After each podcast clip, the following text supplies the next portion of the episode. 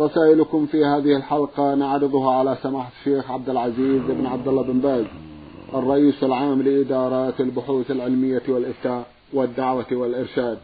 مع مطلع هذه الحلقة نرحب بسماحة الشيخ وعلى بركة الله نبدأ في استعراض بعض من رسائل السادة المستمعين فأهلا وسهلا بالشيخ عبد العزيز. حياكم الله وبارك حياكم الله.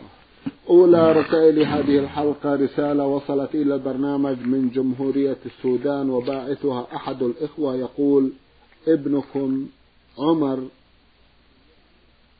ملوان فيما يبدو.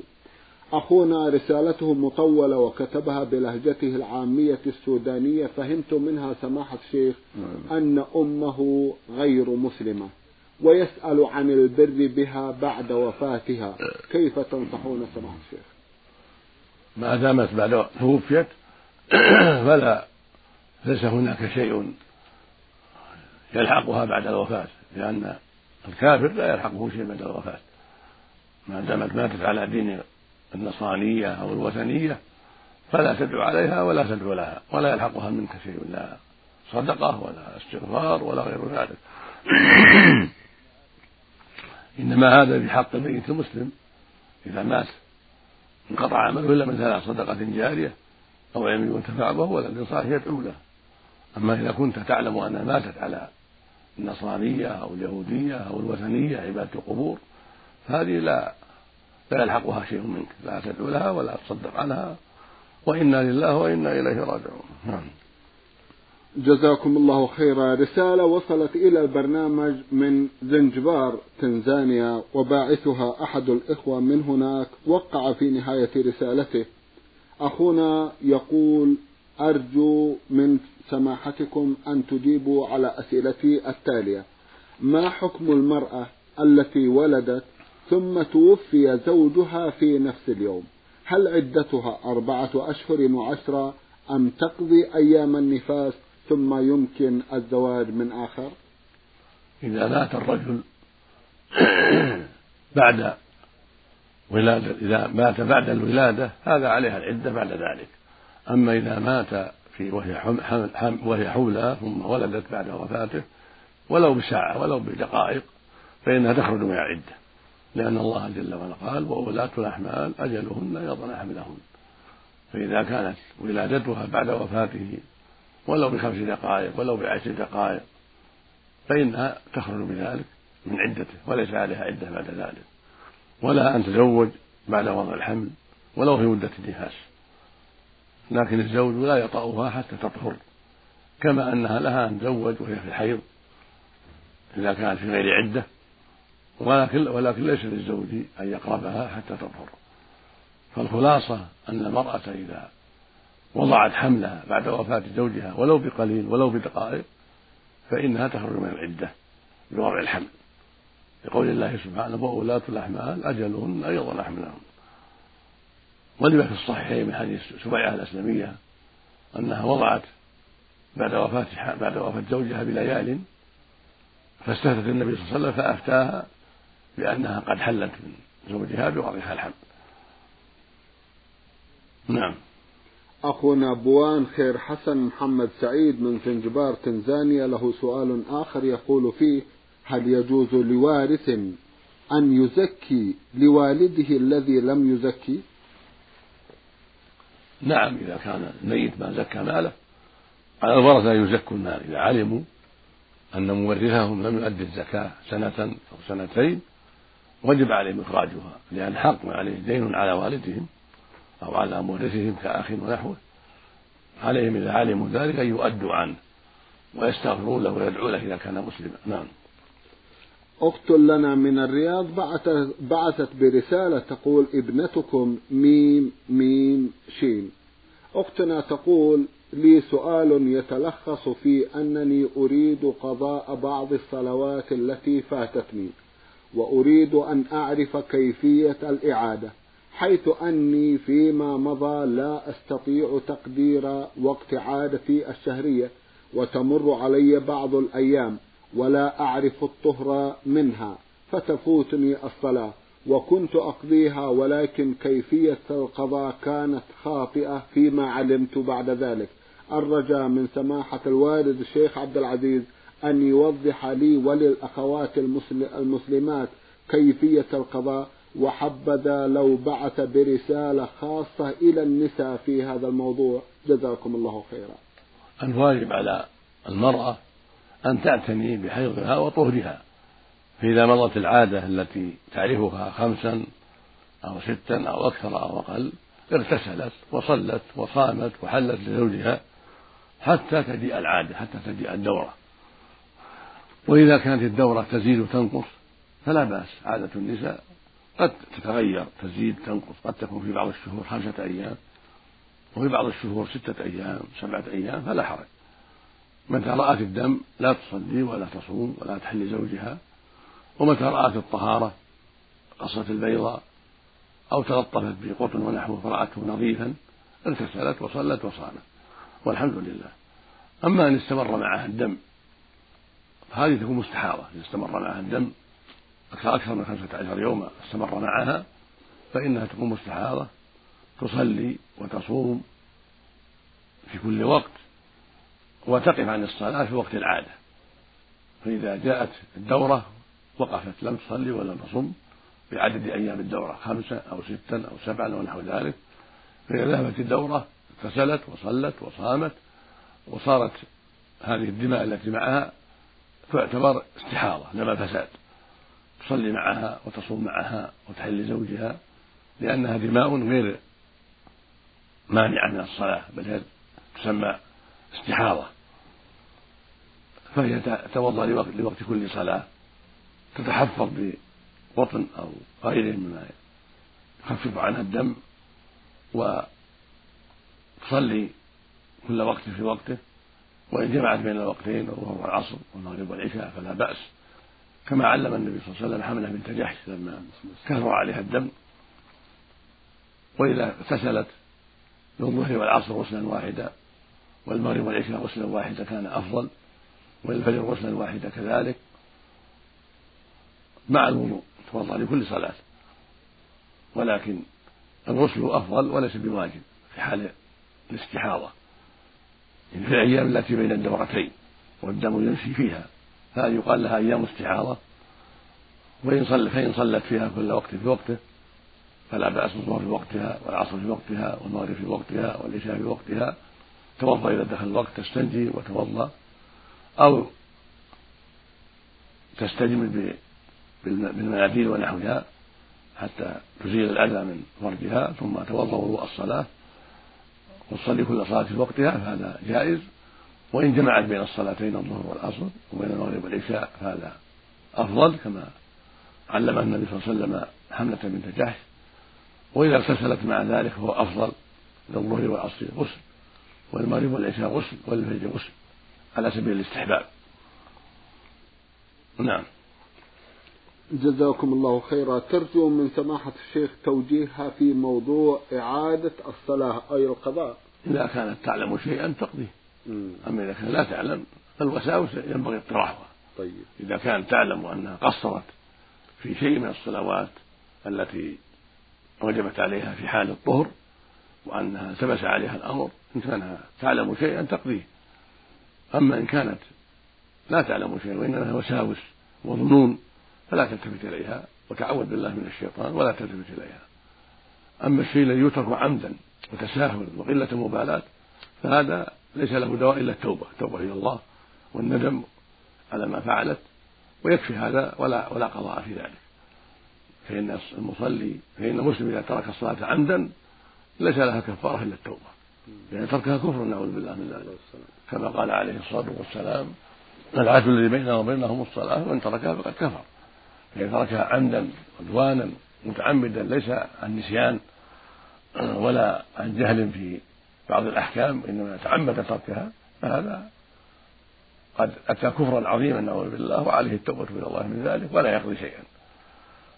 أما الذي يترك ذلك لمرض أو اشتباه ثم انتبه وعرف أن الواجب عليه أن يصلي ولم يتعمد تركها تساهلا ولكن بعض الناس قد يظن أنه إذا أخرها حتى يزول عنه المرض يكون أصلح. هذا غلط منه يصلي على حسب حاله. ولو أنه يصلي قاعدا يعجز عن القيام صلي على جنبه عجز عن القعود صلي مستلقيا عجز عن الصلاة على الجنب ولا يؤخرها ولا يتركها. بل يجب أن يصليها في الوقت على أي حال كان قائما أو قاعدا أو على جنب أو مستلقيا حسب طاقته. فاتقوا الله ما استطعتم. وهكذا أمر النبي صلى الله عليه وسلم المريض قال لعمران بن حصين وهو مريض صلي قائما. فإن لم تستطع فقاعدا. فإن لم تستطع فعلى جنب. فإن لم تستطع فمستلقيا هكذا علمه النبي عليه الصلاة والسلام. وهذا هو الواجب على المرضى أينما كانوا ولا يؤخرون الصلاة ليس لأحد تأخيرها عن وقتها. بل إما أن يصليها في وقتها وإما أن يجمعها مع قرينتها كالظهر مع العصر المغرب مع العشاء لمرض أصابه وعلة أصابته وكالمستحاضة أيضا وكالمسافر. نعم. بارك الله فيكم. إذا كيفية القضاء سماحة الشيخ؟ كيفية القضاء ما سمعت. أيوة. عليها أن تقضي ما تركته نسيانا أو تركته لمرض تظن أن فكر أن أن تأخيره أصلح فعلمت أنها مخطئة في تأخيره تقضي. بارك الله فتقضي كما يقضي الناس وكما يقضي من نام عنها ونحو ذلك. أما اللي ترك عمدا تساهلا منه وقلة مبالاة فهذا ليس له إلا التوبة. ولا يلزمه القضاء. على الصحيح من أقوال العلماء. بارك الله فيكم. إذا ليس للقضاء وقت معين ولا يلزم أن يقضى كل فرض مع مثيله لا القضاء يلزم في الحال. في الحال. إذا كان النوم أو النسيان يبادر به لقول النبي صلى الله عليه وسلم من نام عن الصلاة أو نسيها فليصليها إذا ذكرها لا كفارة لها إلا ذلك. هذا المعذور. نعم. أما اللي تركها غير معذور عامدا متساهلا فهذا له عليه التوبة. توبة الصادقة. ولا قضاء عليه. على الصحيح. نعم. جزاكم الله خيرا. أخت لنا بعثت برسالة مطولة في الواقع. فهمت من الرسالة سماحة الشيخ أنها مطلقة. وحامل وتحكي للناس وكأنها لا زالت مع زوجها السابق. وتسأل هل هذا من الكذب؟ هذا يختلف. إن كانها صرحت بذلك أنها مع زوجها وأن زوجها ما طلقها هذا كذب. أما كونها تحكي حكايات توهم المستمعين أنها مع الزوج ولكن ليست ليست صريحة وإنما تخبر عن حالها مع زوجها وعن تصرف زوجها معها قبل أن يطلقها ونحو ذلك. وليس قصدها الكذب وإنما قد يفهم المستمع أنها مع الزوج ولم تقصد الكذب. كنا نفعل كذا كنا نأكل الطعام في وقت كذا. كنا نأكل كذا وكذا كنا نعمل كذا وكذا مما يباح الكلام فيه فهذا لا بأس به. وليس من شرطها أن تقول إنه طلقني يوم كذا أو يوم كذا.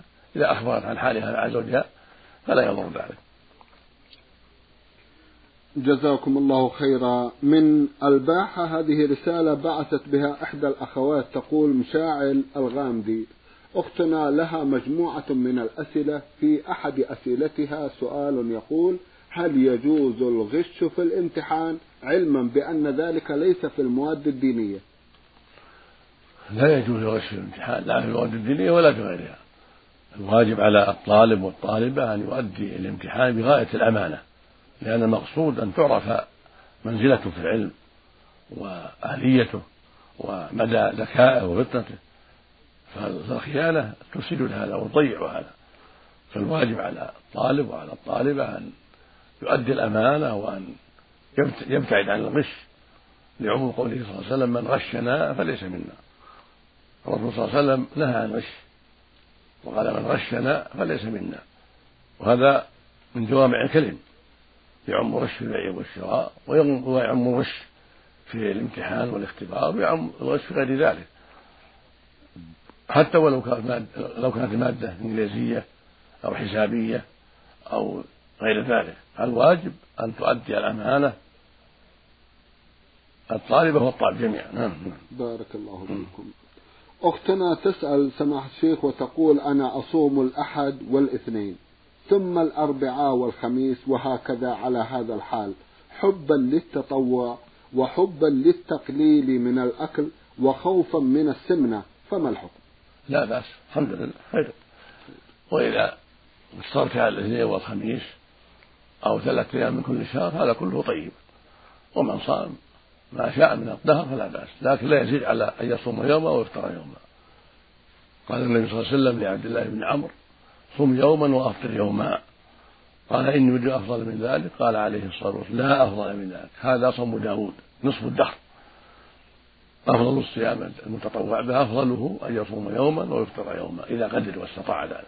هذا أفضل.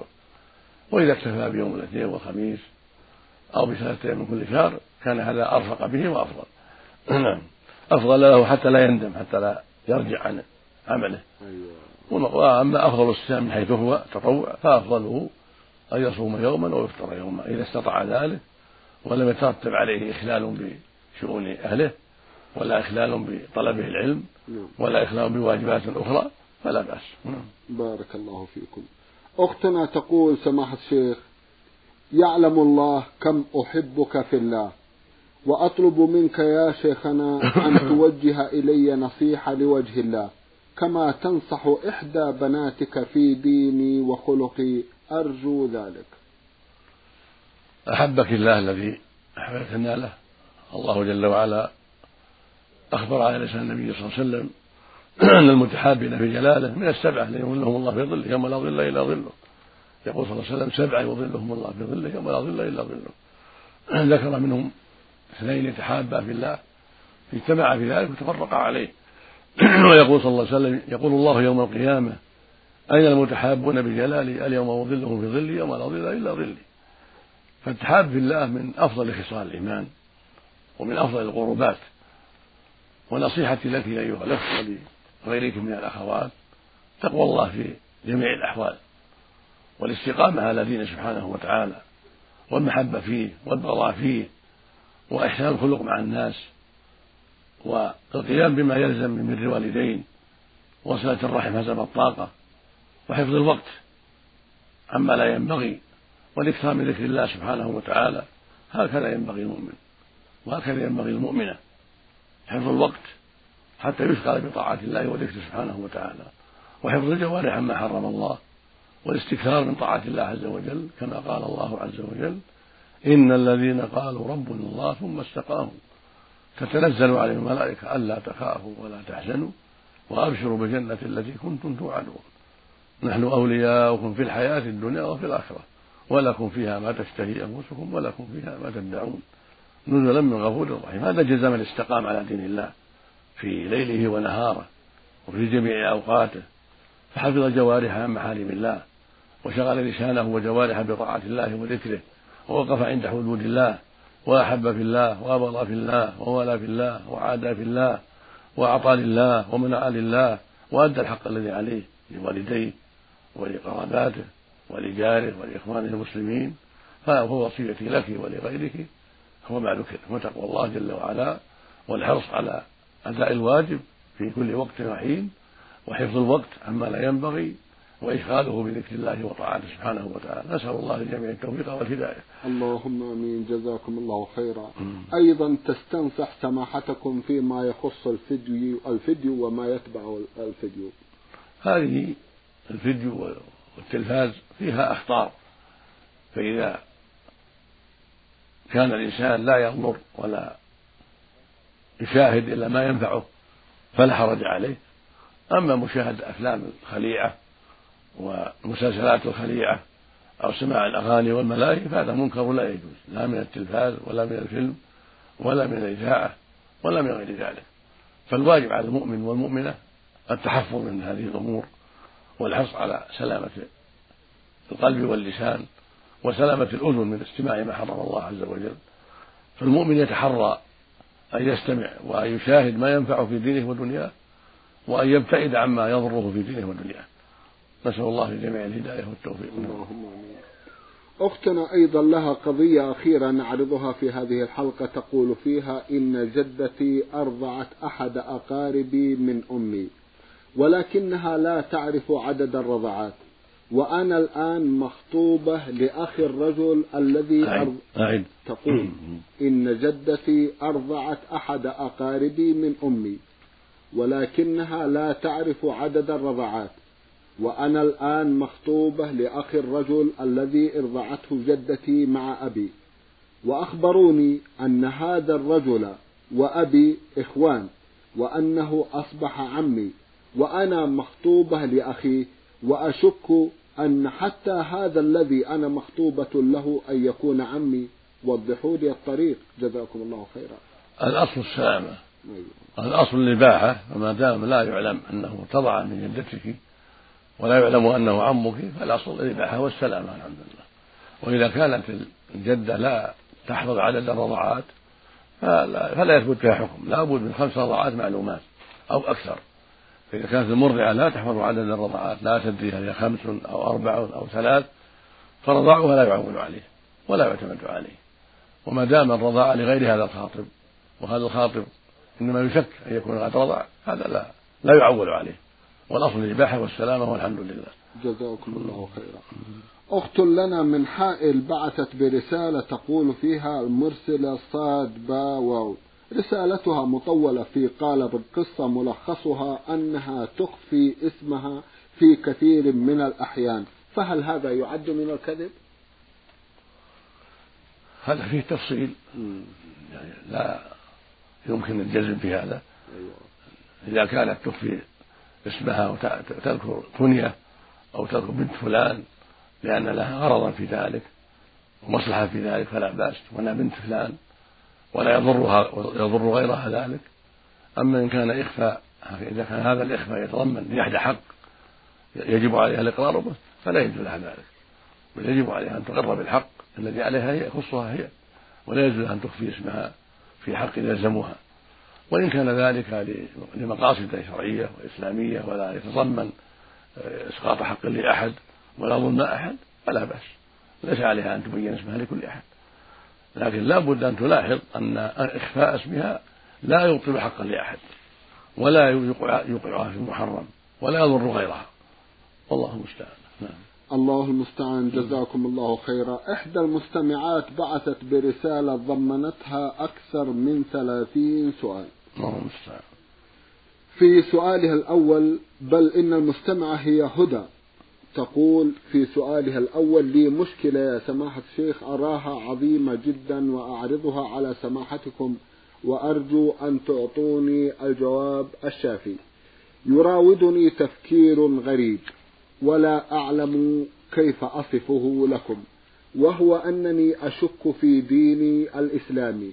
وأعلم أن هذا من عمل الشيطان ولكن ماذا أفعل؟ فأقول مثلا ما الذي يثبت لي أن هناك جنة أو نارا نعم. مع أنني ولله الحمد أطيع الله وأجتنب النواهي إنني أشعر بالألم كثيرا وأخاف من يوم أرجع فيه إلى الله تعالى. أرجو أن توصحوا أن أرجو أن تنصحوني فيما ذكرت لكم ولكم الشكر. لا شك أن هذا من الشيطان فالشيطان يدعو الناس إلى الشك في دين الله ويلقي عليهم الشبه والوساوس حتى يقول لهم ما الدليل على كذا وما الدليل على كذا فالواجب على المؤمن والمؤمنة إذا وجد شيئا من هذه الأمور أن يقول الواحد منهم آمنت بالله ورسوله أعوذ بالله من الشيطان الرجيم. فقد صح عن رسول الله عليه الصلاة والسلام أنه قال لا يزال الناس يتساءلون حتى يقولوا هذا هذا الله خلق كل شيء فمن خلق الله؟ فمن وجد ذلك فليقل آمنت بالله ورسوله في اللفظ الآخر فليستعيذ بالله ولينتهي.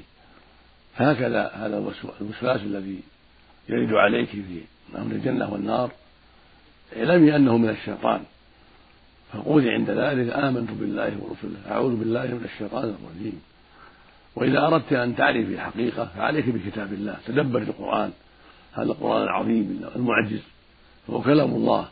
منزل غير مخلوق منه بدأ وإليه يعود. من تأمله عرف أنه كلام الله وأنه حق. جاء به محمد عليه الصلاة والسلام من عند الله. لا يأتيه الباطل من بين يديه ولا من خلفه. تنزيل من حكيم حميد. فمن تدبره وتعقل عرف أنه الحق.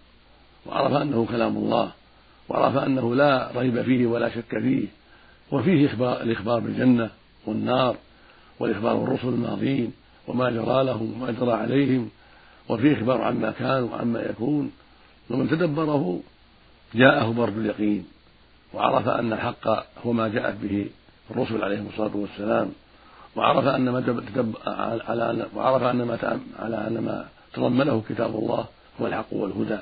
من أمر الجنة والنار والشرائع التي جاء بها محمد عليه الصلاة والسلام وما جاء به الرسل الماضون إلى غير هذا. فعليك بتدبر القرآن والإكثار من تلاوته وأبشر بالخير وأبشر بالتوفيق. وإذا خطر هذا الخاطر فقولي آمنت بالله ورسله أعوذ بالله من الشيطان الرجيم. وهكذا غيرك من الناس. كل من خطر له خاطر في أمر الجنة والنار أو في أمر الله أو في أمر الرسل أو في أمر القيامة أو غير هذا من أمور الدين فليستعذ بالله من الشيطان وليقول آمنت بالله ورسله وليتدبر القرآن وليكثر من تلاوته حتى يجد برد اليقين وحتى يجد فيما يقرأه من كتاب الله سبحانه وتعالى. جزاكم الله خيرا. أختنا يبدو أنها من الأسر التي ابتليت بتربية الكلاب فتسأل وتقول إذا لبسنا الكلب ثم أردنا أن نصلي فما الحكم؟ إن كان الكلب يابسا واليد يابسة فلا شيء. ليس على من لبسه شيء. أما إن كان الكلب رطبا أو اليد رطبة فليغسلها سبع مرات. بالماء تحت الكباس يغسلها سبع مرات. وإذا جعل في ذلك تراب يكون أحسن أيضا كالولوغ كأن الرسول أمر بالتراب في الولوغ في إحدى في إحدى الغسلات السبع. فإذا لبس الكلب أو لبس لعابة أو بولة يغسله سبع مرات ويكون فيها تراب وإن لم يتيسر صابون أو إشنان يقوم مقام ذلك. والتراب أولى لأنه جاء به النص. ولا ينبغي أن تربى الكلاب ولا ينبغي أن تقتنى الكلاب إلا في ثلاث للصيد وللمزرعة المزارع وللماشية الغنم. لأجل وجود فيها يحميها بإذن الله من الذئاب وينبه أهلها حتى يلاحظوها. الرسول صلى الله عليه وسلم قال من اقتنى كلبا إلا كلب صيد أو ماشية أو زرع فإنه ينقص من أجله كل يوم قراطا.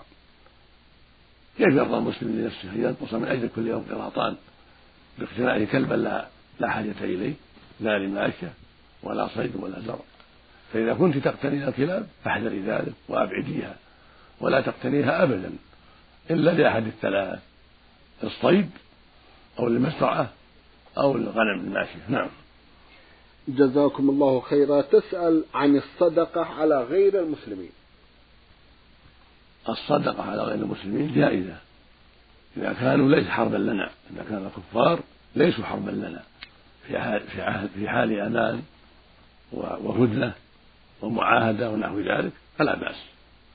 لقول الله عز وجل لا ينهاكم الله عن الذين يقاتلون في الدين ولم يخرجوكم من دياركم أن تبروهم وتقسطوا إليهم. إن الله يحب المقسطين.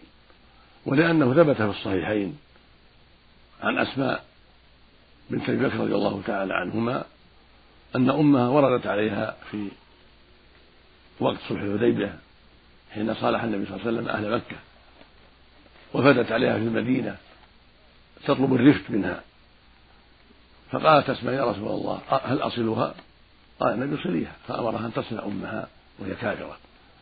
فالحاصل أن المسلم له أن يصل أقاربه الكفار وغير أقاربه من الكفار بالمال والإحسان إذا كانوا ليسوا حربا لنا في حال هدنة.